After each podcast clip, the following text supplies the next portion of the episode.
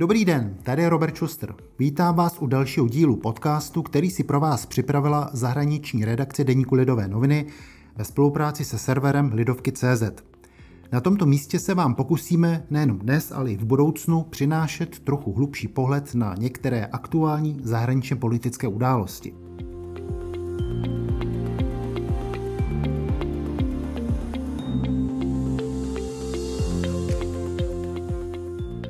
Dnes se zaměříme na Spojené království, které už půl roku není členem Evropské unie a zatím, zdá se, tohoto kroku příliš nelituje.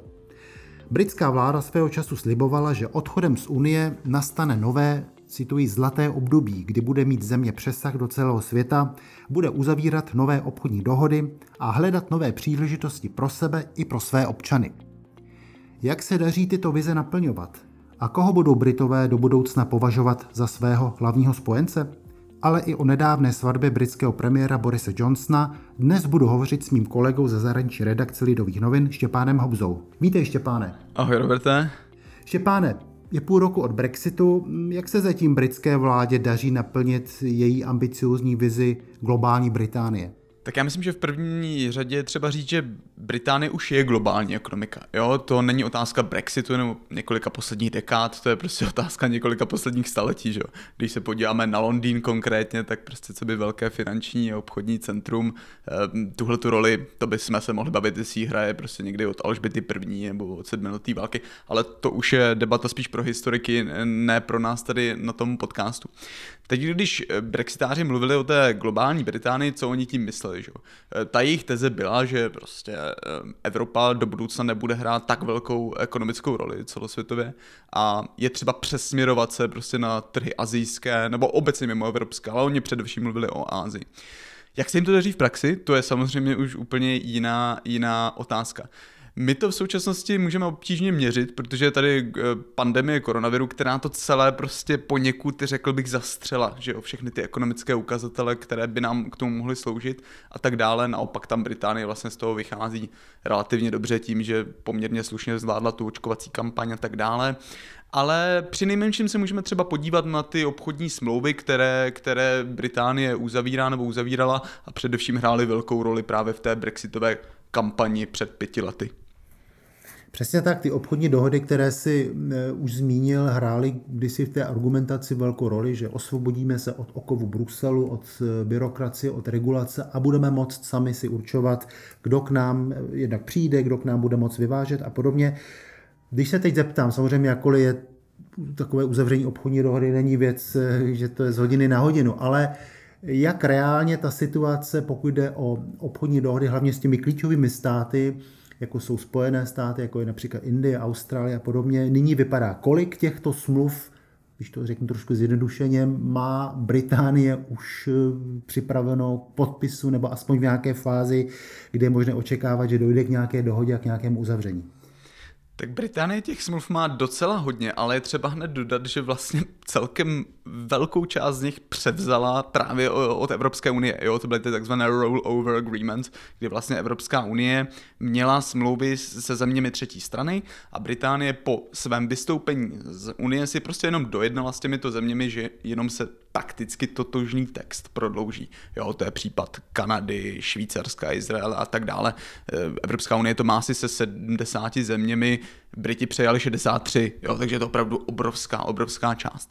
Teďka ale co nás zajímá, ty, ty řekl bych, t, ta nadstavba, jo, to něco navíc. Tam už je to mnohem složitější, jo. Briti samozřejmě dlouhodobě e, usilují o tu smlouvu se spojenými státy, což teď podle mě vůbec není na stole v nějakém jako krátkodobém horizontu, už protože Joe Biden má prostě úplně jiné politické, politické priority. Ehm, co se podařilo, je za prvé dohoda s Japonskem, která byla poměrně hodně medializována. Um, otázka je, nakolik prostě je ekonomicky opravdu zajímavá pro Británii.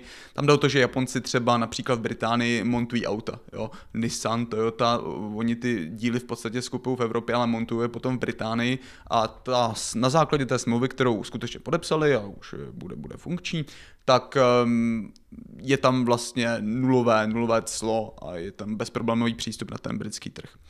Co se teďka hodně řeší, je smlouva s Austrálií. Jo, to je obrovské, obrovské téma.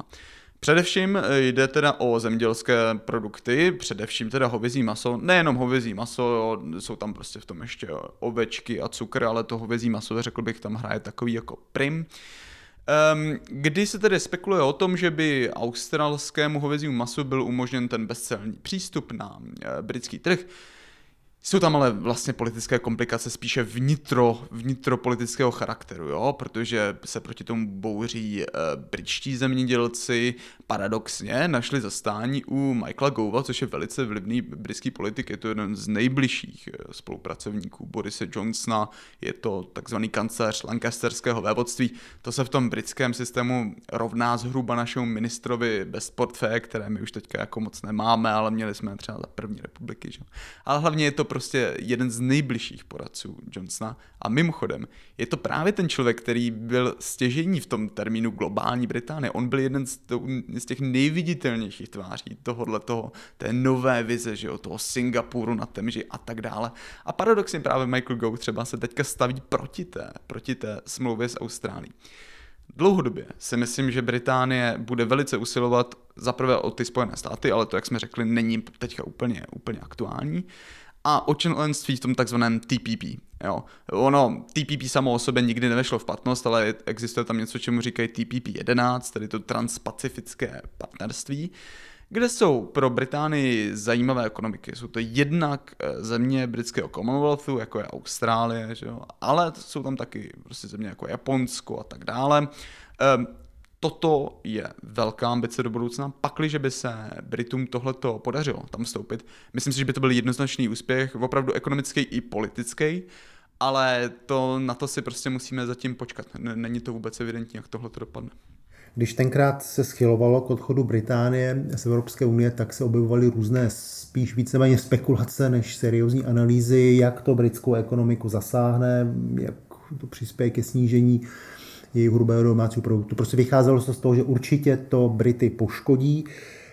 Když se teď na to podíváme co vstupem 6 měsíců, existují už teď nějaká čísla, nějaké analýzy, jak teda reálně se odchod z vnitřního trhu unijního na britské ekonomice a těch číslech podepsal? Tady je třeba znova připomenout tu pandemii koronaviru, která to zase celé poměrně jako zkomplikovala. Jo. Je, je těžké vlastně rozšifrovat ty konkrétní dopady Brexitu sami o sobě a vnímat je nějak jako izolovaně od toho, co se teďka, co se teďka děje v rámci veřejného zdraví. Ano, britskou ekonomiku to jednoznačně postihlo. Když se podíváme na britské rybáře, kteří byli hodně medializováni, tak ti mají skutečně jako značně stížený, stížený přístup třeba na unijní trh. Zajímavý problém to bude u skotských rybářů, což by se mohlo podepsat ještě vnitropoliticky, že jo, na řešení skotské otázky. To teďka nechme stranou, to je jako separátní problém.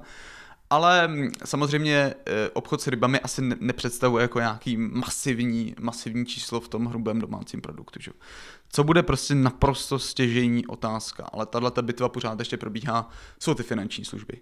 Jo, e, tam samozřejmě byla velká obava a částečně to došlo na plnění, že prostě ten finanční trh se nějakým způsobem bude e, přeorientovávat z Londýna na jiné evropské metropole v debatě vždycky Frankfurt, Dublin, ale například taky Amsterdam, který že jo, poměrně záhy po Brexitu se stal vlastně největší akciovou burzou.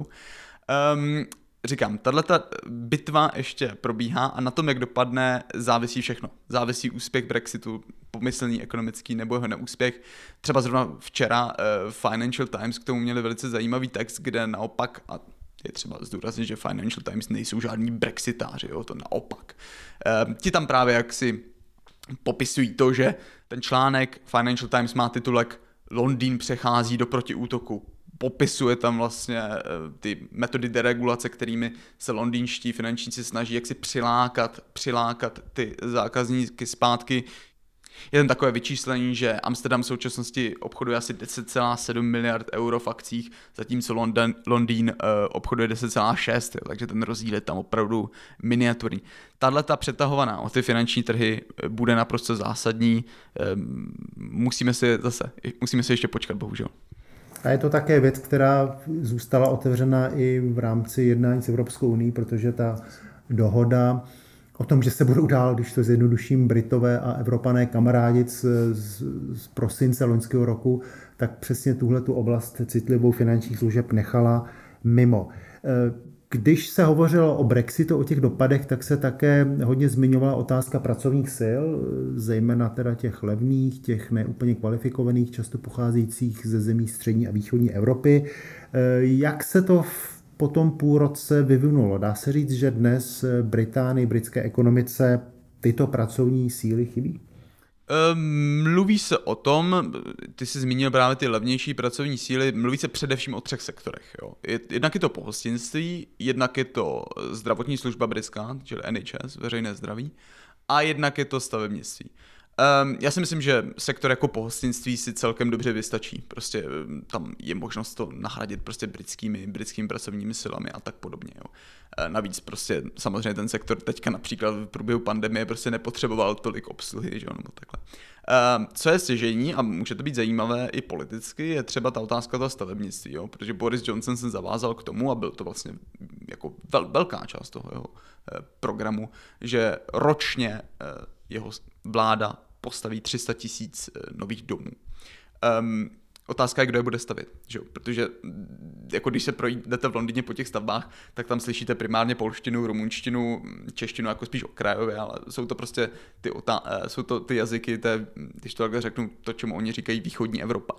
Jo, eh, odhaduje se, že během pandemie koronaviru odešlo zhruba 1,3 milionů eh, zahraničních pracovníků. Pozor, ono to nezahrnuje jenom eh, Evropskou unii, jo, já když budu mluvit třeba z osobní zkušenosti, znám celou řadu Američanů, kteří se během pandemie vraceli z Londýna do Ameriky, prostě mělo to i osobní důvody samozřejmě a tak dále. Ale jasně, tenhle ten odliv těch pracovních sil tam je, a jakým způsobem to zasáhne některé ty, některý ty um, specifické sektory, prostě může to teoreticky hrát i politickou, politickou roli. Když už se hovořilo o Brexitu, tak také vždycky se e, okamžitě objevilo téma Severního Irska, to znamená možné obnovení těch eh, letitých nepokojů nebo napětí mezi protestanty, mezi katolíky, mezi stoupenci Unie eh, s Londýnem, naopak stoupenci eh, osamostatnění a spojení s Irskou republikou. Dokonce se z těch prvních měsících zdálo, že skutečně došlo na ty černé scénáře, že tam prostě došlo zase k pouličním nepokojům a podobně. Jaká tam teď je situace v Severním Irsku?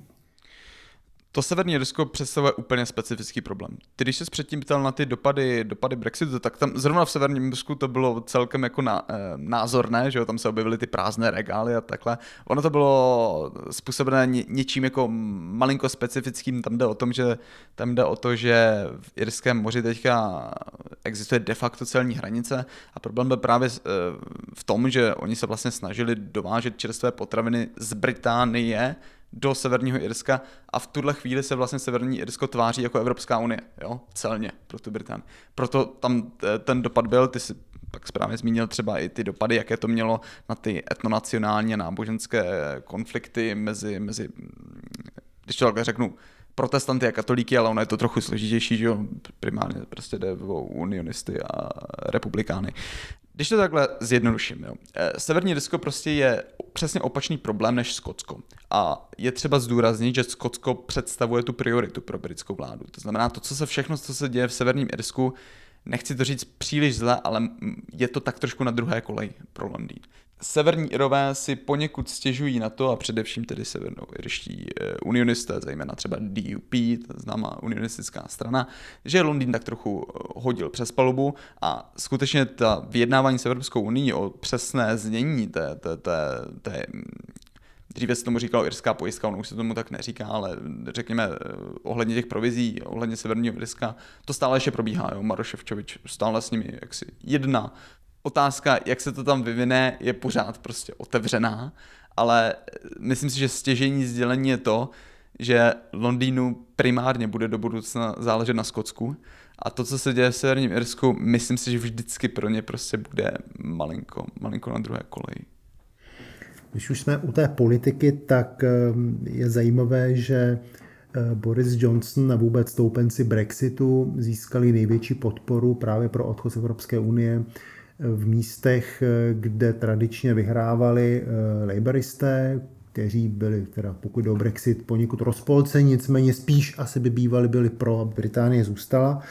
A v těch posledních volbách z roku 2019 skutečně dokázal eh, Boris Johnson a jeho konzervativci uspět právě v řadě volebních obvodů tradičně levicových. Eh, mluvilo se o tom, že se jim podařilo dobít tu takzvanou červenou eh, stěnu nebo červenou zeď, která prostě byla základem politické síly a politické pozice britských laboristů skutečně ještě pořád eh, v těchto tradičních baštách levice mají konzervativci navrh. Teďka nedávno byly doplňovací volby v jednom z obvodů, někde tuším na severovýchodu Anglie, kde zase se povedlo kandidátce konzervativců dobít ten volební obvod po asi několika desítkách let. Takže skutečně ten trend, že konzervativci se stanou stranou dělníků modrých výjimečků, pokračuje.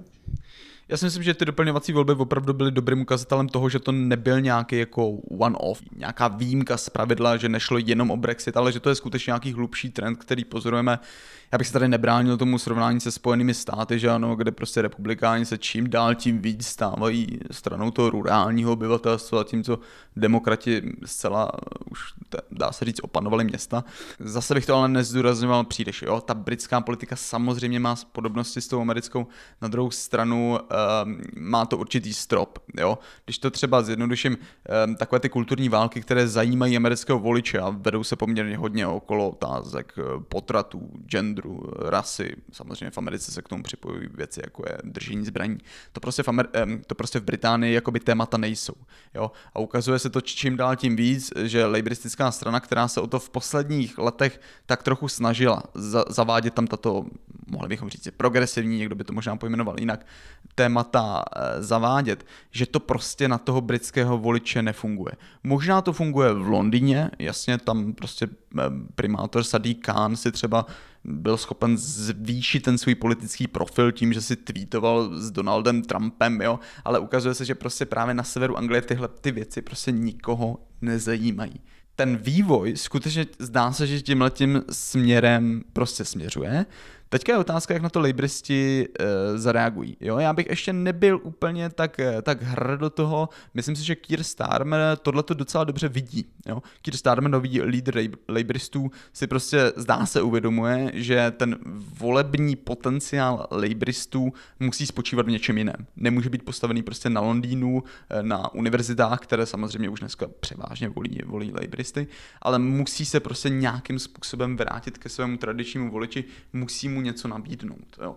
E, odtud tedy Starmerovi, řekl bych, zátahy na korbinisty a na takové to levé křídlo lejbristů, na to možná identitářské. Jo. E, to on už udělal několikrát, jo, naposledy právě tady po těch doplňovacích volbách, které ty si zmínil, které znovu se ukázaly jako prostě značný, značný neúspěch, že jo, v tradičně liberistické baště znovu konzervativci vítězí.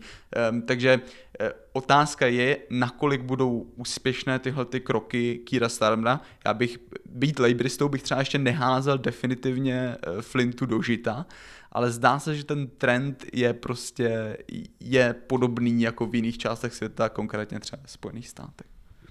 Takže dá se říct, takové ty výhrady, které tradičně mývali voliči v těch eh, severoanglických laboristických obvodech vůči těm dobře eh, situovaným, eh, vzdělaným politikům Toryů z Oxfordu, že začínají teda ustupovat a že spíš teda berou to, kdo jim je konkrétní, kdo je, kdo je schopen jim konkrétního něco nabídnout v tom dovalém obvodě, nějakou investici, nějakou prostě nějakých, eh, nějaký milion navíc? Myslím, že to je jako dobrá otázka.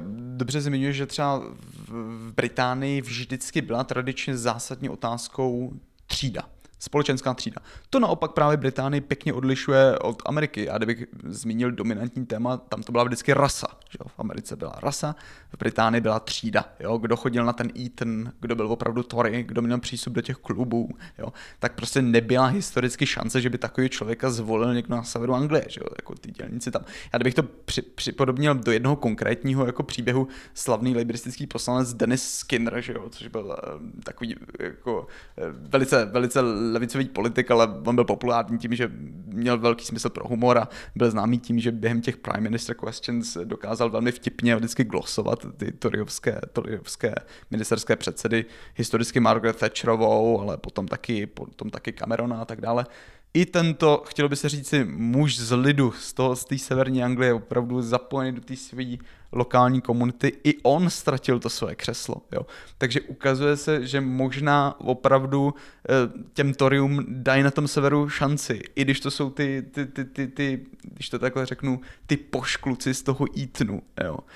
Možná, že jo, možná, že jo. Eh, uvidíme. Nedávno vyvolala značný rozruch slova bývalého hlavního poradce premiéra Johnsona eh, Dominika Cummingse, který na slyšení před poslanci parlamentu vyčetl vládě eh, naprosté selhání a podcenění rizik souvisejících s koronavirovou pandemí. Eh, vyvolalo to svého času velký rozruch, velkou pozornost, citovalo se z toho jeho vystoupení. A teď co dál? Padlo tohle nějakým způsobem na úrodnou půdu? Může to, řekněme, zvyklat tou důvěrou občanů právě ve vládu? Ty přeci na straně druhé ta vláda možná zpočátku co si zanedbala, nicméně na straně druhé dokázala zajistit to velmi bezproblémové očkování, kde Britové nebo Británie stále snad ještě vede, pokud jde o míru pro očkovanosti v porovnání s jinými státy. Takže co z těch Cummingsových slov vlastně může nakonec vzejít? Já myslím, že tady třeba odlišit tu validitu toho, co on říká a právě ten dopad, jak ty správně říkáš, na to veřejné mínění. Jo, tam jsou ve hře dva faktory. Za prvý mi připadá, že veřejnost už je tím covidem tak trošku unavená. Jo? Řešit znova, co se dělo prostě minulý rok v březnu a tohle, ono už to prostě nikoho tak trošku nezajímá, všichni se chtějí posunout dál, všichni chtějí do toho léta dívat se jako dopředu, takže teďka se znova jako rýpat v těch starých věcech. Myslím si, že to na to publikum má trochu jako omezený, omezený dopady. Za B, to působí tak trochu dojmem, jako by člověk, který byl odejít v tom prosinci, kdy on tam prostě v těch interních válkách toho čísla 10 prostě on prohrál ten boj o moc, především teda se s tehdejší snoubenkou ministerského předsedy eh, Carrie Simonsovou, o který asi ještě budeme, budeme mluvit, ale prostě to teďka trochu vypadá eh, pro nezainteresovaného člověka, jako by si s nimi snažil eh, vyřídit účty. Jo.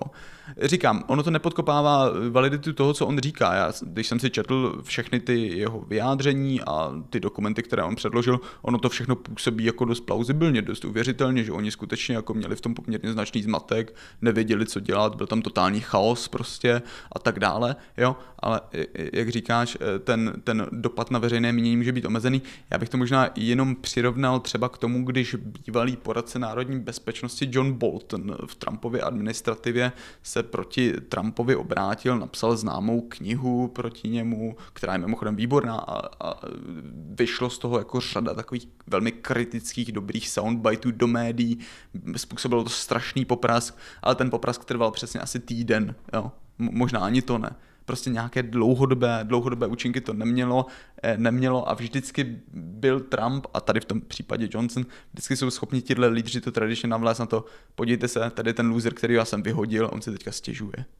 Už si to zmínil, Cummings velmi nelichotivě hovořil také teda o premiéru Johnsonovi a jeho snoubence, než už, dnes už manželce Kerry Simonsové. Eh, nebyl to nakonec důvod, proč se prominentní pár britské společnosti, britské politiky rozhodl tak narychlo pro svatbu?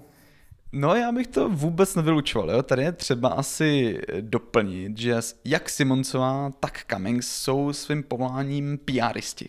Oni jsou specialisti na politickou komunikaci. Jo?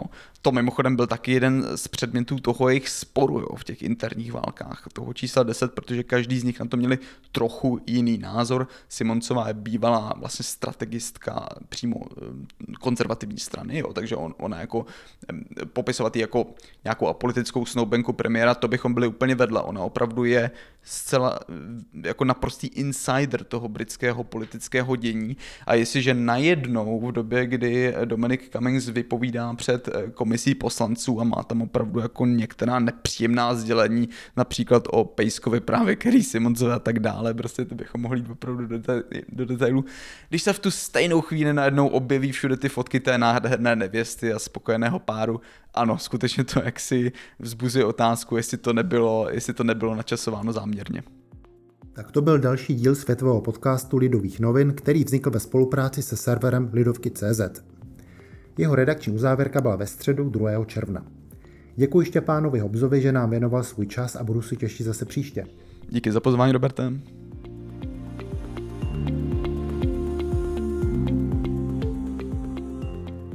Nejenom tento, ale i všechny další naše podcasty, například Kulturní války nebo Arena, najdete na webu Lidovky.cz a na obvyklých platformách, jako jsou Spotify, Apple či Google Podcast. Budeme rádi, pokud si je poslechnete a budete je případně sdílet a doporučovat dál. Za pozornost vám děkuje a všechno dobré přeje Robert Schuster.